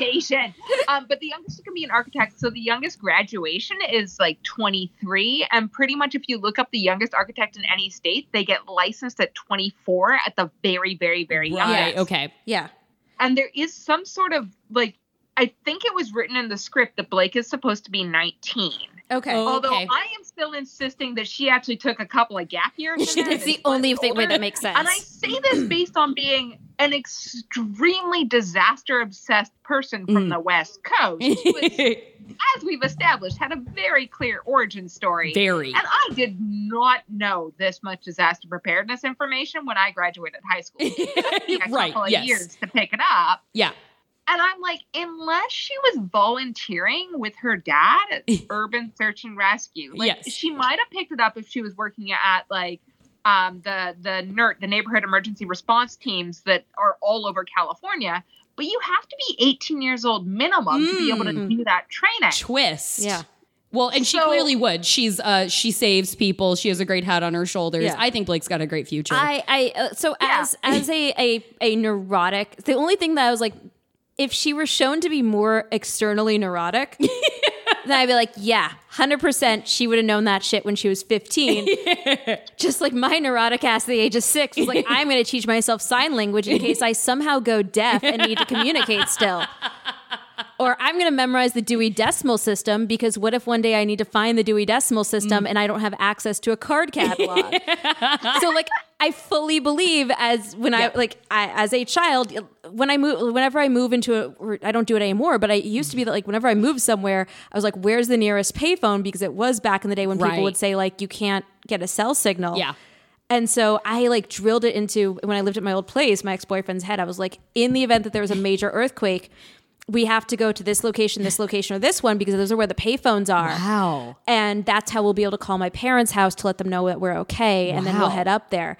So I fully believe that, like, independent of any sort of training classes, the only thing is the Yeah. triage, like, that she, but she, you know what? She, by the way, But did he not have a belt on? She should have used a belt and not her shirt to I triage. mean, I They were uh, just I in the middle of a hill. That level of triage training in a public high school in Mill Valley, California, on the other side of the Golden Gate Bridge. That was part of my PE final. okay, see? I actually my PE final first aid exam required. I got hit by an airplane and had a broken toe and What? like a couple other ridiculously minor injuries. Yes. My partner fell off a bike and had a protruding broken bone and uh, spokes through their arm, Uh huh. like ridiculously graphic. and that was our final exam. that's amazing. So Mm. I can believe Okay. that if she grew up in Marin County, All right. there is like a weirdly high level of gruesomeness Yeah. in our first aid classes at public high schools. Well, I, I, I will like uh, my my final my only real like points of like unbelievability that I thought were annoying were uh well I guess like my last bits would be uh when they're downtown like because she calls from an electron she calls her parents from an electronics store in Chinatown after like hot wiring a phone. Uh, you cannot see the Golden Gate Bridge like they show it to you in this movie from Chinatown. That would have been where the Bay Bridge was located. And when they're heading to Coit Tower from Chinatown, which would make sense, the little boy is like, "You just go up Lombard Avenue, and that'll put us at Coit Tower." It's like, no, Lombard Avenue is what you would take to get to Coit Tower if you were coming from the marina. If you're in Chinatown, you're just right next door to North Beach, and there's almost nothing convenient to North Beach besides the financial district in Chinatown. So you wouldn't have to go up and down big fucking iconic Lombardo Avenue to get there. It would just be right next to you. So those And were those are my only p- nitpicks. If you want to get anywhere efficiently, you never take Lombard. Never. Like it's literally it's a street that is as windy as you can make a street. yeah, I, Like it, that is the point of Lombard. Just go one block to the side and straight shot. it just it, if it's like they it's like they say it because it's the only street you might know Yeah. in San Francisco. So like, let's say Lombard. It, it would be like if they were here in LA and they're like, we got to go down Hollywood Boulevard. Like that's just they're just gonna pick the common. yeah, like it's streets. happening in the movie Volcano, but like we got to go down Hollywood Boulevard. It's like no, you don't. That's five miles from anything that's going on right now. But I, I for me that take like well, I guess to put a pin on the end of the movie. Um, they they do. Alex takes her two British friends. They do get into the the big building, which has tipped over as a result of the quake and is resting on another building. And things get catastrophically worse when the tsunami hits it, and eventually it collapses into the water low enough to where Alex has to swim her way to freedom. Just as her dad finds her, they've been scouring the uh, tsunami the landscape of San Francisco in a in a raft in a in a boat. Uh, her parents have been. They find her. He dives in to get her. She drowns uh, on her way to exiting, but he heroically saves her life in the way that he could not save their their other child. The family is reunited. Alex has saved lives. The Rock has saved Alex's life. It is a wonderful ending all things considered for the families of our heroes even if the devastation is untold un- untold numbers of casualties for everybody else basically from los angeles to san francisco I okay. we had also before the gross bit of everybody dies of dysentery. Oh, yeah. So that's nice. right right Um, Like I'm happy to skip that bit. yeah. I just imagine what his what Ben's thigh is infected with by the end of this movie. oh yeah That is that it, just much like in in when we watched the movie Crawl and the dad's limbs were just his open wounds were exposed to swamp water. florida swamp water I can't even begin to imagine. I will say the one point fortunately of all of his limbs get cut off yeah, that's true. He does end up just in- with stumps. one one thing I will say for a point of like unbelievability that had nothing to do with science was Mm-hmm. that when he was when the Rock was performing chest compressions. He I would was have watching- been pushing I clear was through to just her fucking spine. Thank you. I was just it like, would have there's been no palms world- of hands down to her spine. There is no world in which he would you're not not have breaking bones. It's not hard enough. Well, but but the Rock, I don't think he can modulate the amount of force No. he's going to use on chest compressions. I don't on a young woman. It would be it would be Lennie and a bunny. Like Alex Daddario has such fine bone structure.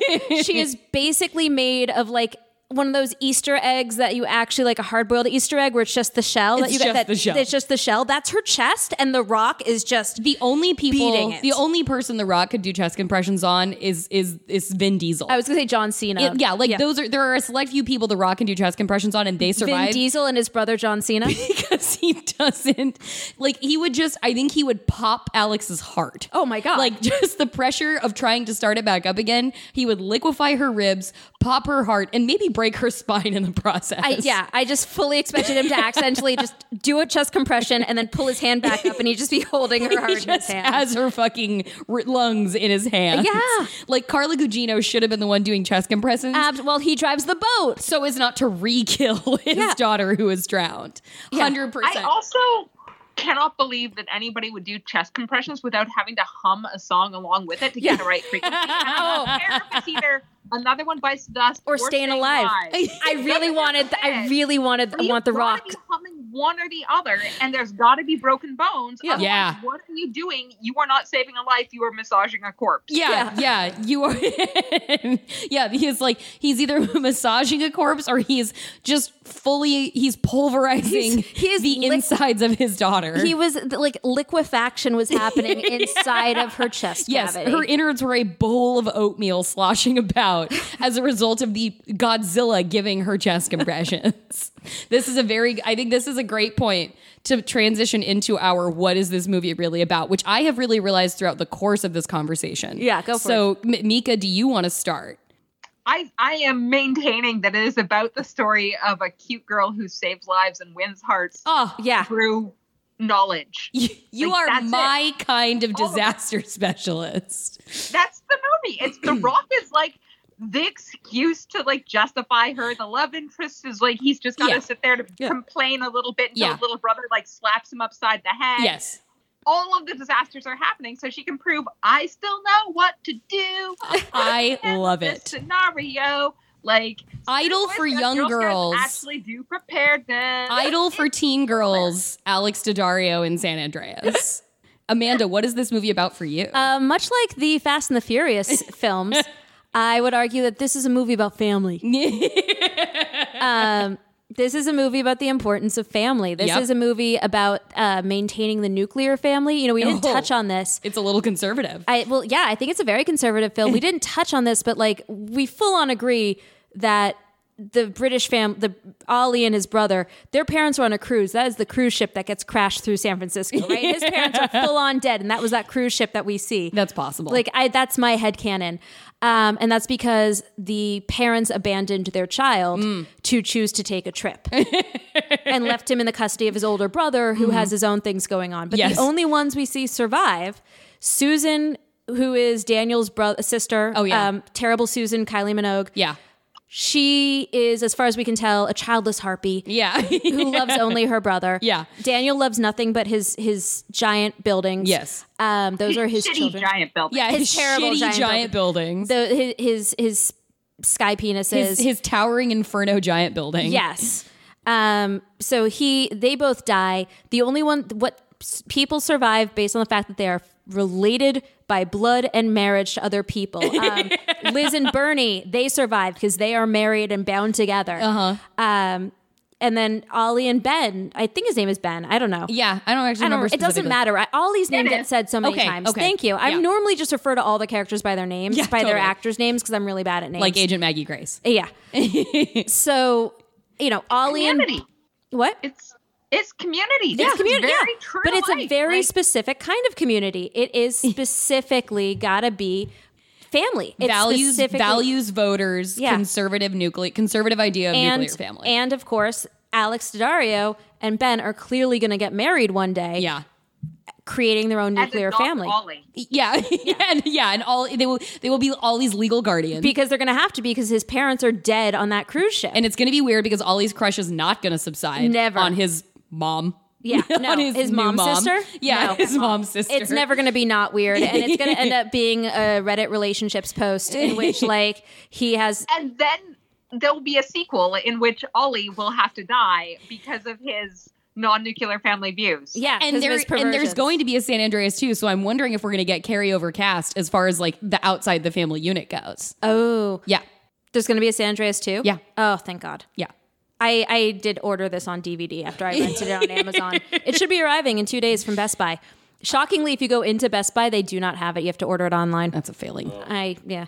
Anyway, so that's that's what I would say it's about. It's about family. Yeah. Uh, Jordan, what do you say this movie? I'm about? gonna go with I'm gonna go with what what exactly what what Mika has said is the most vital thing here. It is about community. Okay. It's about like you know know who you bank with, know who your grocers are, know the people serving you coffee because you never know in a condition of dire straits who you're gonna need to rely on to protect you. It's true. Ideally, that will be a very beautiful girl who has canny survival skills. That's a best case scenario.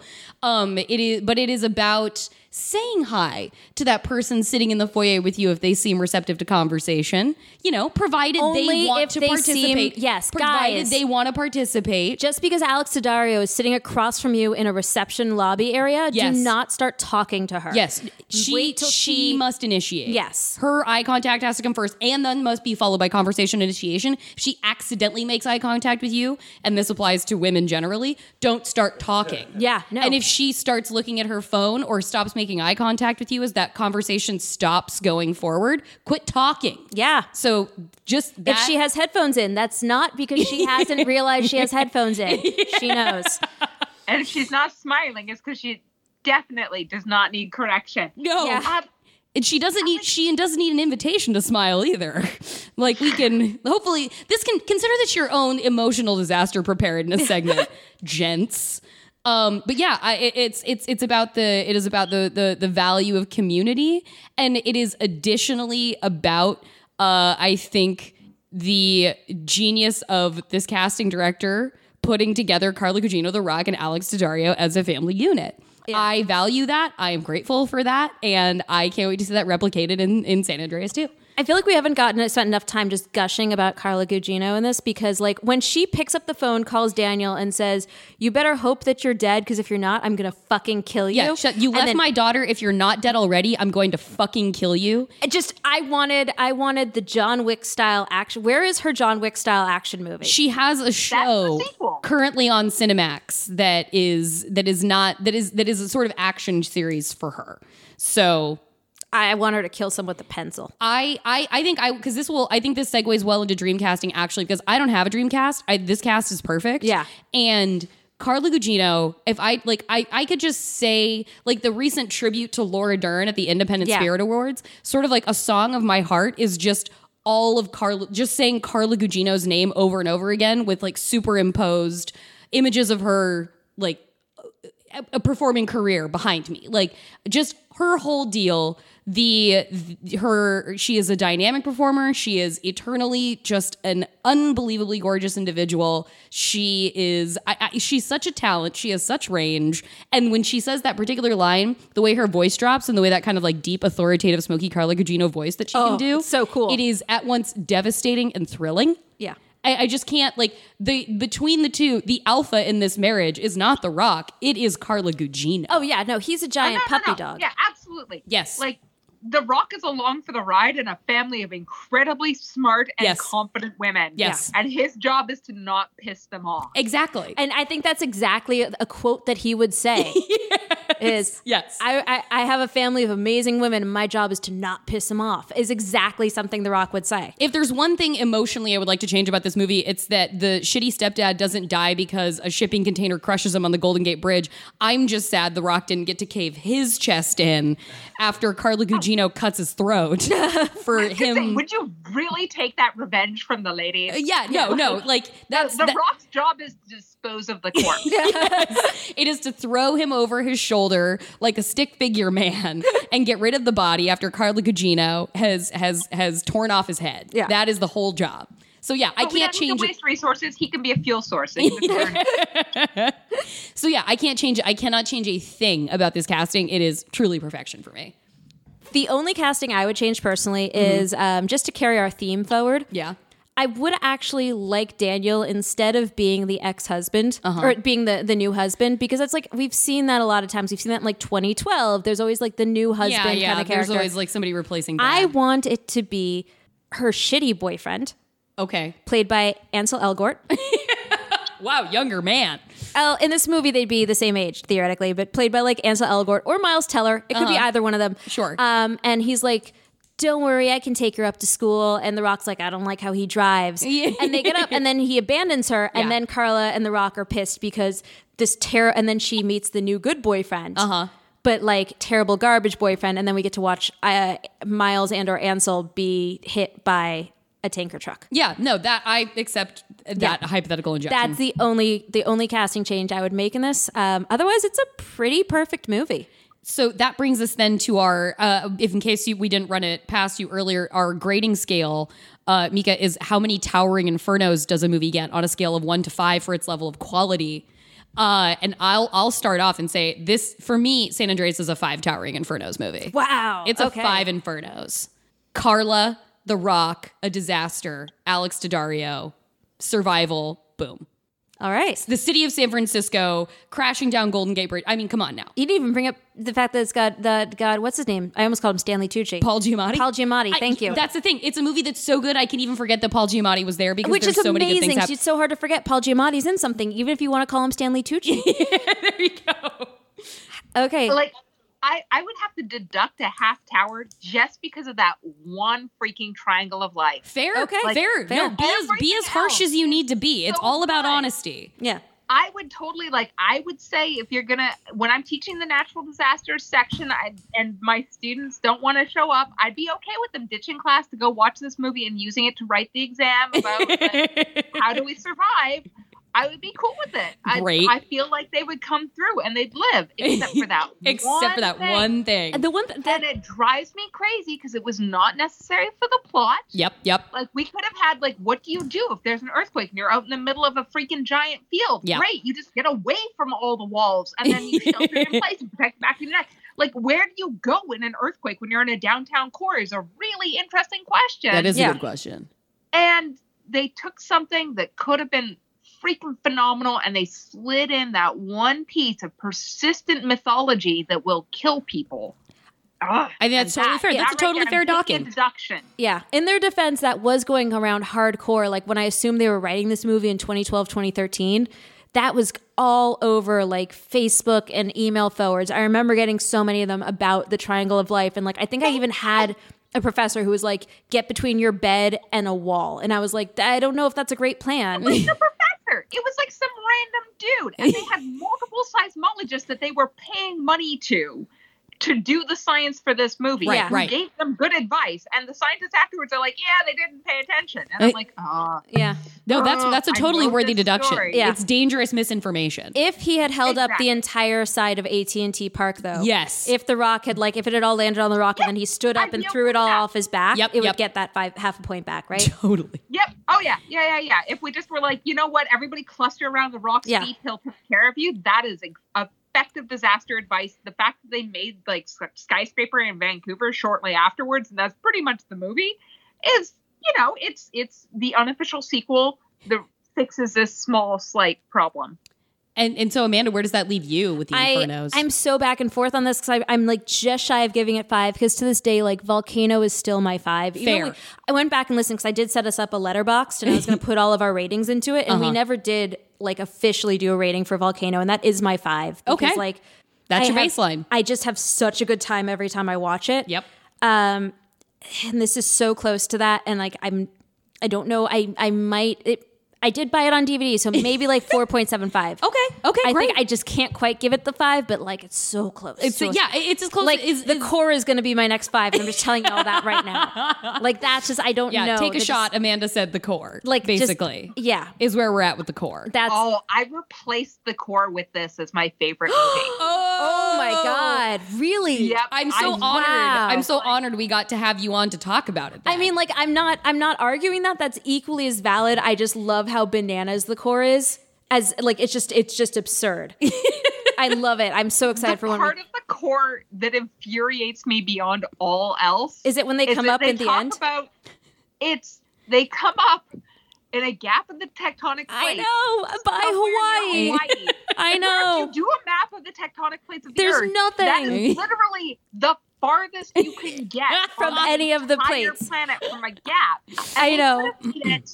Could have made it- They could have done it's a hot spot somewhere near Hawaii. They could have had them surfing That's down. Mauna Kea in the thingy. the thingy. They could have been in. like yes. They could have been erupted out of the pod.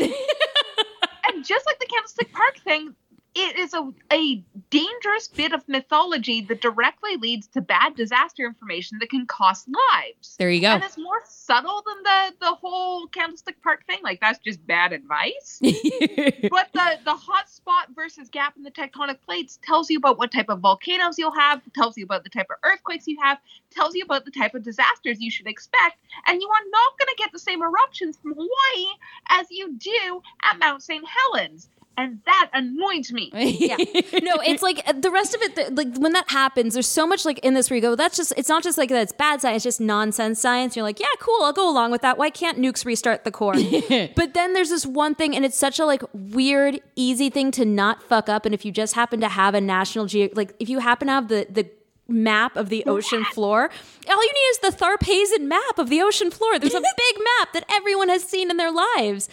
And that's so easy. And it's like, wow, that's what you guys chose to mess up. I love the core so much. That's I, another yeah, episode. We're gonna have closing to in on two, ep- yeah, two we're gonna have hours. To save we have for the end core. this. I, I, I feel like me, me and Amanda and Jason can can hash out next movie. Yeah. I feel like we can let you sign off. Thank you so much. Thank you so much for taking the time to talk with us about this. Thank you so much, Mika. Just for your, just so you know, the core had multiple geoscientists on staff, all from University of British Columbia. So they're my former, like, we Yeah. weren't classmates at the same time. Oh, wonderful. I have talked to them all, and none of them have worked in movies since because they were so angry at the experience. Oh, Wow.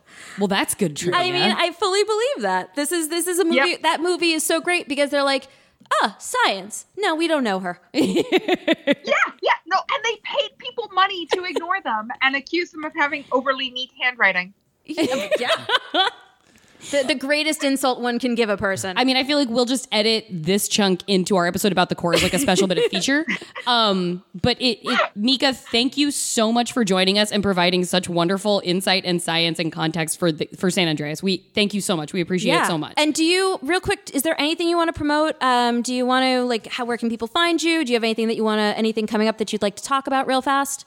Uh, I I am frequently doing events all over the country. So I've got a TEDx talk out in New York in March, and I will be doing uh, various sci-fi conventions, including GateCon, a Stargate convention in Vancouver in the summertime. Anyone who wants to talk about science and fiction, just check out your local convention. If they don't have me, they can always invite me to show up. and where can they find you on like social media? uh, I am at Mika McKinnon on pretty much any social media platform. Okay. We will direct people to you then. Thank you so much for joining us tonight. Absolutely. And if you ever want to talk about the core, I would have so much fun with that. Thank Have you, a Mika. Fantastic evening. Thanks. You too. Bye.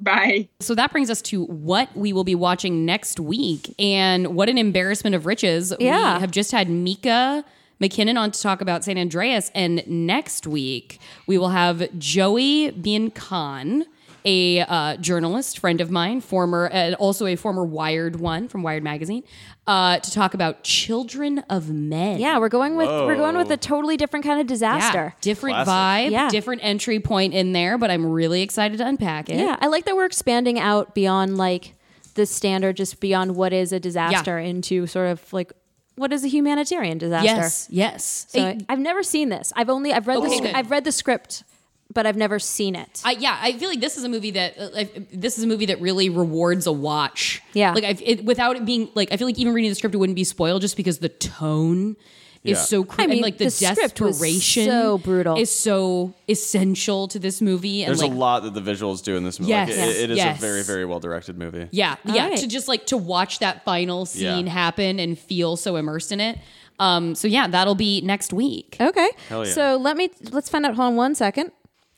Are you finding out where it's streaming? Well, then, uh, in the meantime, Oh, uh, yeah, yeah. we have a new review. Yes. Uh, and this review comes from one of many Tylers. Uh, Good name. all right, it's great. Uh, it gives us a five star review titled "A Fantastic and Fun Podcast." Uh, one of many Tyler says they are whip smart, hilarious, and passionate about disaster movies. All of the above. Aw. Everything you could want from a movie podcast, especially one dedicated to a specific subgenre. It's absolutely worth listening, even if you ha- uh, can't make the time for the movies themselves.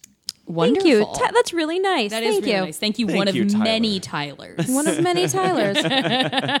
All right, so there are many places you can watch Children of Men. Um, so we've got Amazon Video or Amazon Prime. Is it I free t- on Prime? Um, you know, or is this like a rent to watch? I think this is a rent to watch situation. Um, so Letterboxd, I, I decided to get Letterboxd and figured out, but you, you can. I haven't figured out how- what to do with Letterboxd yet beyond to put our podcast like watch lists up. Right. Oh Um, man, you have many things to learn. Uh, what I will say is that uh, you can watch it on Hulu and Sling TV with subscriptions, as Oh, well as oh, a sweet. Starz subscription. Okay, Oh, thank sweet, you. So sweet. that is not listed on Letterbox. I'm gonna have Yeah, to. best thing to do that I've found for Okay. anyone looking for a movie to stream out there is just type the movie title and then streaming, and Google. Okay, usually yeah. have so the- hold the on. top. It just auto populates at the top. So no, it's on Starz. It's on um, Prime for rental. It's on Prime for rental. Okay. That's it. I'm, It's I not mean, on- It's showing Hulu for me. Okay, it's sh- on IMDb and on. Well, in any event, if you have Starz, as I do, good luck to good joy for us. Um, yeah, yeah.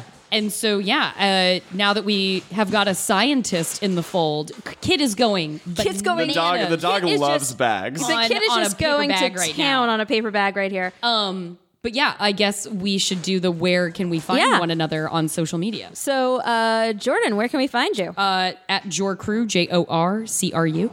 I am at Amanda R. Tubbs. That's Tubbs with two B's. And I am at Jason Halftones. And thank you again to our wonderfully informative guest, Mika McKinnon. Yeah. For joining us for San Andreas. I learned so much, and I hope you guys did too. So uh, for the pod itself, you can find us. Uh, we're disaster underscore pod on Twitter. We're disaster uh, disaster girls pod at gmail.com. Um, we are now on Letterboxd, which I still haven't figured out completely, but I'll figure it out eventually, guys. Yeah. Uh, we're disaster girls on Letterboxd if you want to follow us or like I don't know. I don't know See what our list. People are talking a lot about Letterbox right now. I don't really know. You guys- I- why you guys made it specifically, sound like a cool really thing last week. No, I Guys, had no part I of it. love it. I, uh, Jason loves it. I trust Jason. So I made a Letterboxd for us because I wanted to be cool. I was like, it's that or TikTok, and I don't know how to TikTok either.